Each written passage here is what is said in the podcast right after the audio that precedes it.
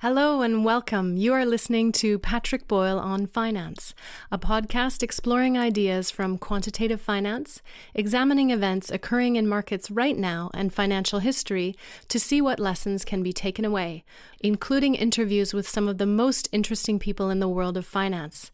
To learn more about the podcast, visit onfinance.org. The demand for electricity has been soaring around the world, and this increase in demand is expected to continue. Governments have been passing laws to phase out the use of fossil fuels and to electrify everything. The goal is to electrify transportation, heating, household appliances like stoves and laundry dryers, and even industrial processes that use a lot of power like iron, steel, concrete, and chemical production. The growth of working from home, along with new technologies like generative AI, have increased the demand for power hungry data centers.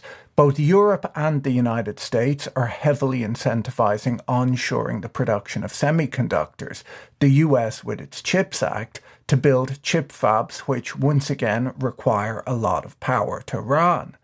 Today, 60% of electricity in the United States comes from burning fossil fuels. And the idea behind a lot of the new legislation is to electrify everything while decarbonizing the supply of electricity, thus decarbonizing the economy. Remember, electricity is only a portion of overall energy usage. Fossil fuels provide over 80% of global power today. The proposed change involves a huge increase in the amount of electricity that we use.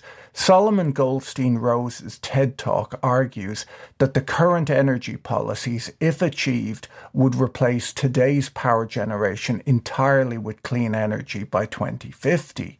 He argues, though, that this would not be nearly enough we instead will need five times that amount of power to charge electric vehicles, heat homes, and electrify various industrial processes if we take growth in demand into account. He points out that today over 700 million people don't have access to electricity, and billions more have unreliable access to small amounts of energy, and that this is likely to change by 2050, meaning that energy demand in developing economies will continue to grow dramatically.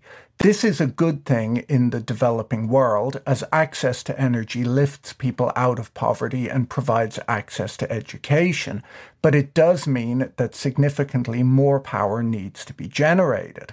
If we look at transitioning to electric cars alone, you start to see the scale of the problem of the electrify everything strategy. At the moment, less than 1% of American cars are electric, and charging them at home is very convenient for their owners. Roughly a third of American households have a garage where they can easily charge an EV. But if most American homes began charging electric cars at night, residential power transformers in neighborhoods around the country would be overloaded neighborhood wiring grids would all have to be upgraded with bigger transformers and thicker wires running to houses so that this much power could be used all at once in a given neighborhood.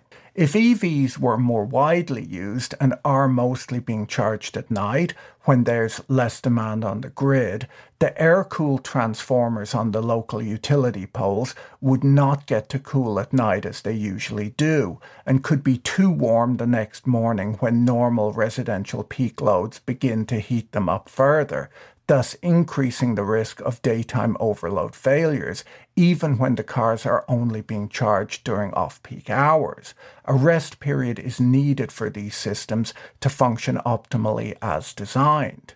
The bigger, heavier transformers needed to support high power demands would and will eventually require the replacement of many of today's 180 million roadside utility poles in the United States. This is an expensive upgrade. The people who don't have garages where they can charge their car at night would need to use some sort of shared charging infrastructure. For a shared charger to come anywhere close to the convenience of filling up a car with gasoline, let's say taking 20 to 40 minutes to charge, it needs to operate at power levels of 250 to 300 kilowatts. So each individual fast charger needs to operate at around 100 times the power level of a typical American home. EV superchargers, the type that you might see at EV charging stations on the highway, cost around $200,000 each to install, and that is per unit. And because supercharging is still slower than filling up a car's tank, to prevent long waiting lines, an EV charging station would need three to four superchargers to replace each outgoing petrol pump. This is expensive to install and takes up a lot of space. Installing a large bank of these superchargers at one location creates a grid power demand comparable to a small town or a steel mill. When we look at replacing diesel trucks with electric semi trucks, their fast chargers would require power equivalent to 1,500 homes, and that is per charging point in order to fast charge their large batteries. So a single electric semi truck charger would essentially require its own substation to charge just one truck at a time. A battery the size that goes in an electric semi would take around six days to charge if plugged into a standard residential outlet. The state of New York projects that by 2050, electric cars, trucks, and buses will use the equivalent of half of all of the electricity that was used in New York City in 2019, meaning that the transition to EVs in New York alone will be equivalent to powering a new city of 4 million people. As you can hopefully see from just the EV example, transitioning everything that currently runs on fossil fuels to electricity would require a huge additional power generation and massively upgraded transmission, storage, and distribution infrastructure throughout the country. The consensus is that the utility industry will be capable of generating enough clean power for the coming wave of electrification, but the real bottlenecks are likely to occur in the transmission of power to its end users. This move to electrification would involve a huge amount of mining to produce the minerals that go into batteries and the copper that clean electricity generation technologies require.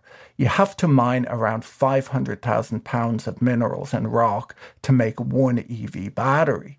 The modern grids being discussed involve much larger battery storage units connected to the grid to even out power supply. Power companies have dealt with big increases in power demand before, such as the widespread installation of air conditioning that occurred in the United States 50 or so years ago, and more recently the construction of massive data centers for cloud storage.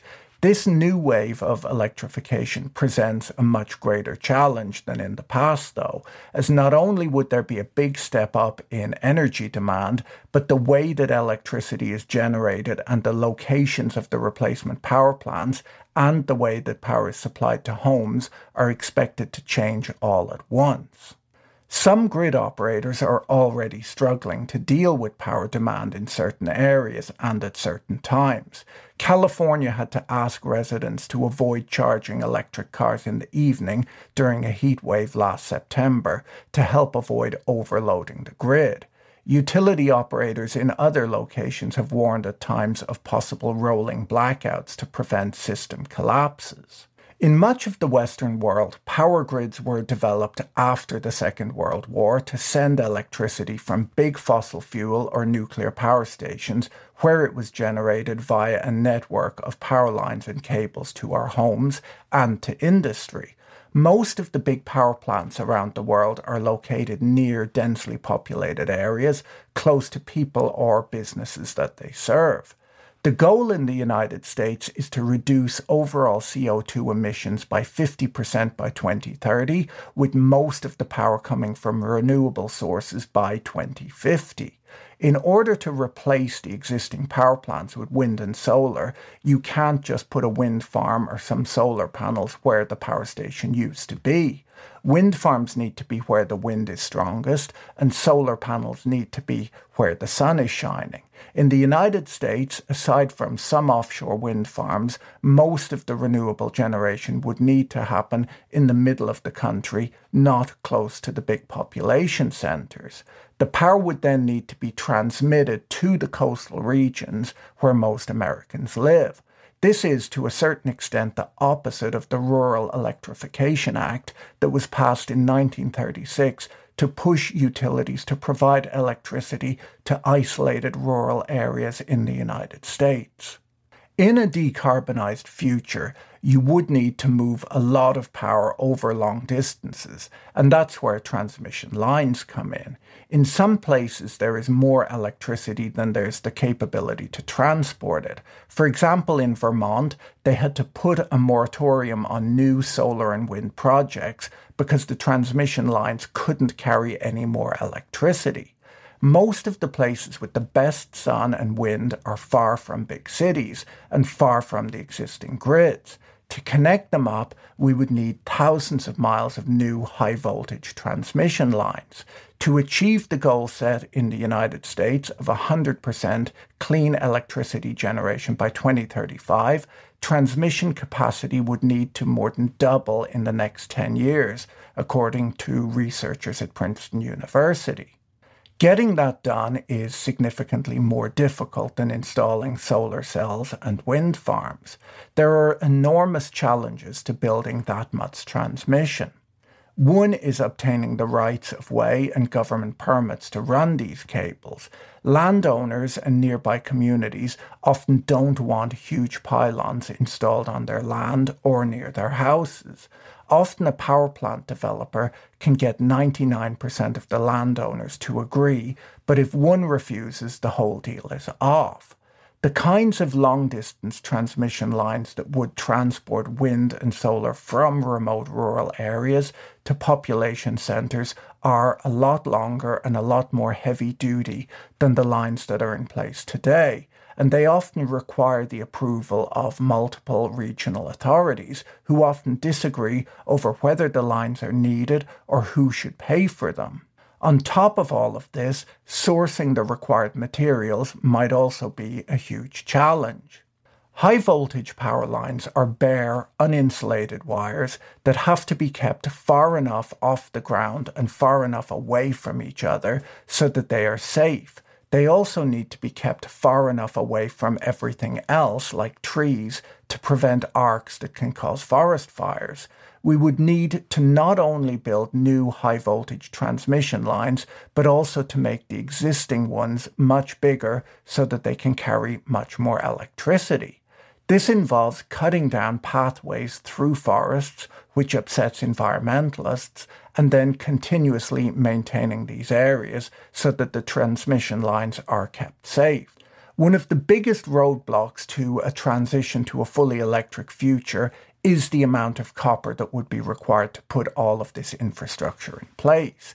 Millions of feet of copper wire are needed to build the more complex grids that can handle electricity produced by decentralized renewable sources. Copper is needed for the upgraded wiring in houses as everything is electrified. It's not just the transmission wiring. Solar and wind farms use a lot more copper per unit of power produced than centralized coal and gas fired power stations do. Electric vehicles use more than twice as much copper as gasoline powered cars. As a result, annual copper demand is projected to double to 50 million metric tons by 2035 according to S&P Global. That assumes enough copper will even be mined, which is far from certain. The $3 billion, 700 kilometre long power transmission cable, known as an interconnector, that is supposed to connect the British grid to Germany, has been delayed by four years, in large part due to delays in acquiring supplies of electricity cable. A link between Denmark and Britain has been similarly delayed by problems, including unforeseeable cable market congestion while a cable linking France and Spain across the Bay of Biscay is also running one year behind. Demand for high voltage cables for offshore wind projects is expected to significantly increase over the next 10 years. It's not just wiring either. Lead times for electricity parts have gone through the roof, according to the U.S. National Rural Electric Cooperative Association. The U.S. Department of Energy flagged a shortage of transformers and other grid components last year. Recycling more copper won't bring nearly enough new supply into the system either, so the only alternative is to mine for more copper. New high quality copper deposits are unfortunately getting more difficult and more expensive to find, and increased scrutiny of mining's social and environmental impact has raised production costs and placed more barriers on expansion. Mining companies have been badly burned in the past when they boosted output just as the industry cycle turned and demand fell. Since then, they've prioritized strong balance sheets and have become more cautious about investing in new projects. The higher interest rate environment additionally makes capital spending less attractive as it pushes up operating and borrowing costs for miners.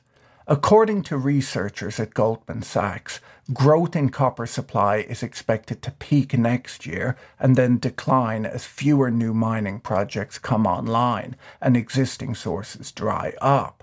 There is all sorts of complexity in the way that modern grids work and electricity is priced. Typically, solar and wind projects are only built after a power purchase agreement has been signed with a utility, agreeing to sell the electricity at a pre agreed price. A Chilean solar company ran into trouble last year as their plant in the north of the country had agreed to supply electricity to a node in the south of the country. A lot of the time, the plant found itself unable to inject the energy they were producing onto the grid as the transmission lines in the north of Chile were already saturated, especially at peak sunlight hours when the solar cells were generating the solar company still had to provide the power they had agreed to at the delivery point in the south of the country and found themselves dumping the energy they were generating and paying to buy spot electricity in the south of the country from another provider so that they could deliver it to their customer as per their agreement. This caused huge losses for the company while at the same time wasting the renewable power production. In the United States, hardly any major high voltage power lines that connect different grid regions have been built in recent decades. While utilities and grid operators now spend around $25 billion per year on transmission, much of that consists of local upgrades instead of long distance lines that would be needed for the Electrify Everything plan. Already, a lack of transmission capacity means that thousands of proposed energy projects are facing multi year delays and rising costs to connect to the power grid. In many parts of the country, power line congestion is so severe that the grid can't deliver electricity from wind and solar projects to where it's needed. The Inflation Reduction Act set aside $5 billion for direct loans for the construction, modification, or repowering of generation and transmission facilities. But an analysis from the Boston Consulting Group puts the utility grid improvement costs at 400 billion to over $1 trillion if the United States were to switch to an all EV American car fleet, more than 100 times what has been budgeted. That is just the cost of the grid upgrade for EVs that does not include electrifying everything. To make it easier for all parts of the grid to deal with higher demand, some utility companies are working with car makers on what they call deferrable managed or smart charging. This technology asks vehicle owners to input their travel schedules and then works out the best time to charge their car based on when they will need it. The technology coordinates this information with off peak power periods to determine the optimum charging time. Other technologies allow the power company to pause EV charging during periods of peak electricity demand. Participating customers who will receive up to $100 in gift cards will be texted before a pause and can opt out of it. Some utilities are experimenting with a more advanced setup called bidirectional charging, which lets EVs aid the grid during peak demand by sending power back to the grid from their batteries, making them part of the solution to the problem. The batteries are refilled by the utility when demand eases. Most of these setups will require upgrades to power networks and wiring inside of homes and specific charging technology inside EVs.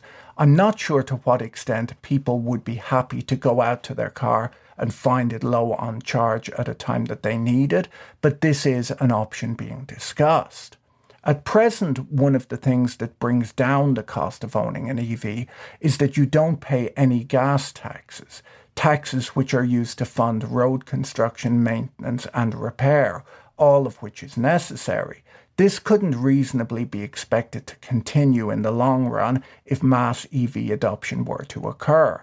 All of the grid upgrades that are needed to fund the electrify everything policies are costly and real and will show up somewhere, even if governments engage in shell games.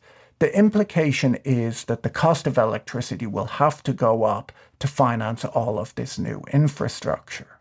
Last year, Congress approved hundreds of billions of dollars for solar panels, wind turbines, electric vehicles, and other technologies to tackle global warming.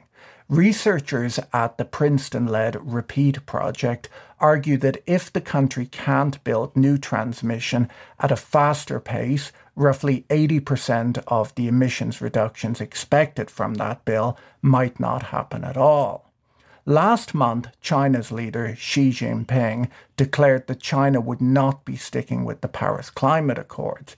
EVs are, of course, not pollution free, because their manufacturing causes a lot of pollution and they need electricity to charge them. And electricity generation creates emissions one way or another. For China, following the Paris Climate Accords would remove power from China's already stressed electrical grid, just as millions of EVs have been sold across the country. Investors have been very excited about putting their money into companies that they expect to be big winners in the energy transition. A Vietnamese EV startup called VinFast, which sold only 24,000 cars globally last year, went public this week at a price that makes it more valuable than Ford, General Motors, BMW, and Volkswagen, all of whom sell more electric vehicles than VinFast do. If you believe the optimistic projections for how many EVs are likely to be on the roads in coming decades, more money might still be made by investing in the companies that will put the needed infrastructure in place instead of auto manufacturers who are in a much more competitive space. Let me know your thoughts in the comments section. I'm always interested in what viewers have to say. Thanks for tuning into this week's podcast. A special thanks to our Patreon supporters who make all of this possible. Have a great week and talk to you again soon. Bye.